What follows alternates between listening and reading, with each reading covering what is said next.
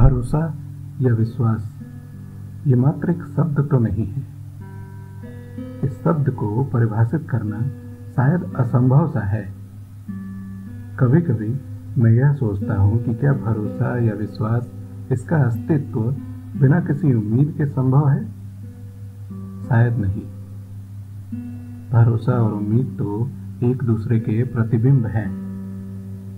भरोसा अगर शरीर है तो उम्मीद प्राण है।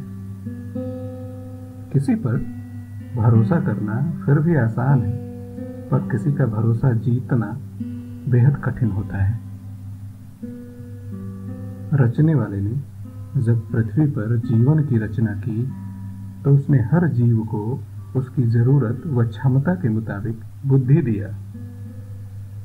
सभी जीवों ने अपनी बुद्धि व अनुभवों के आधार पर एक दूसरे पर भरोसा किया।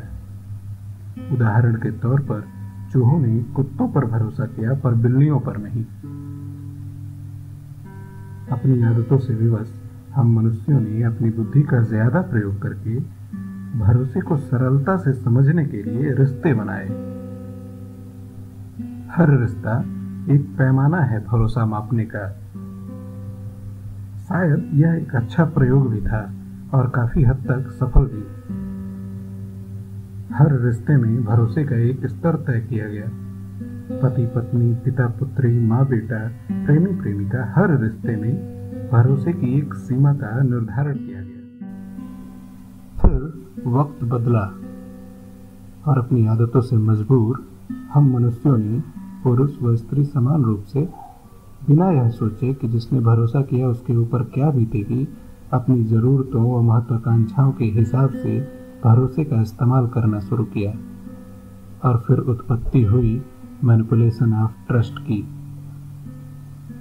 इतिहास के पन्नों में भी यही दर्ज है कि हर बार उसी ने भरोसे को तोड़ा है, जिसे अपना समझा गया। न जाने कितनी बार भरोसे का गला घोटा गया है।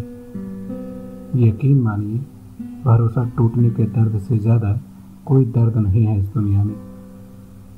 अक्सर दोष भरोसा तोड़ने वाले को ही दिया जाता है। पर क्या वह दोषी नहीं जिसने मौका दिया भरोसा तोड़ने का? कि अनजानों की तो औकात नहीं। यह किया धरा अपनों का है। कि अनजानों की तो औकात नहीं, यह किया धरा अपनों का है।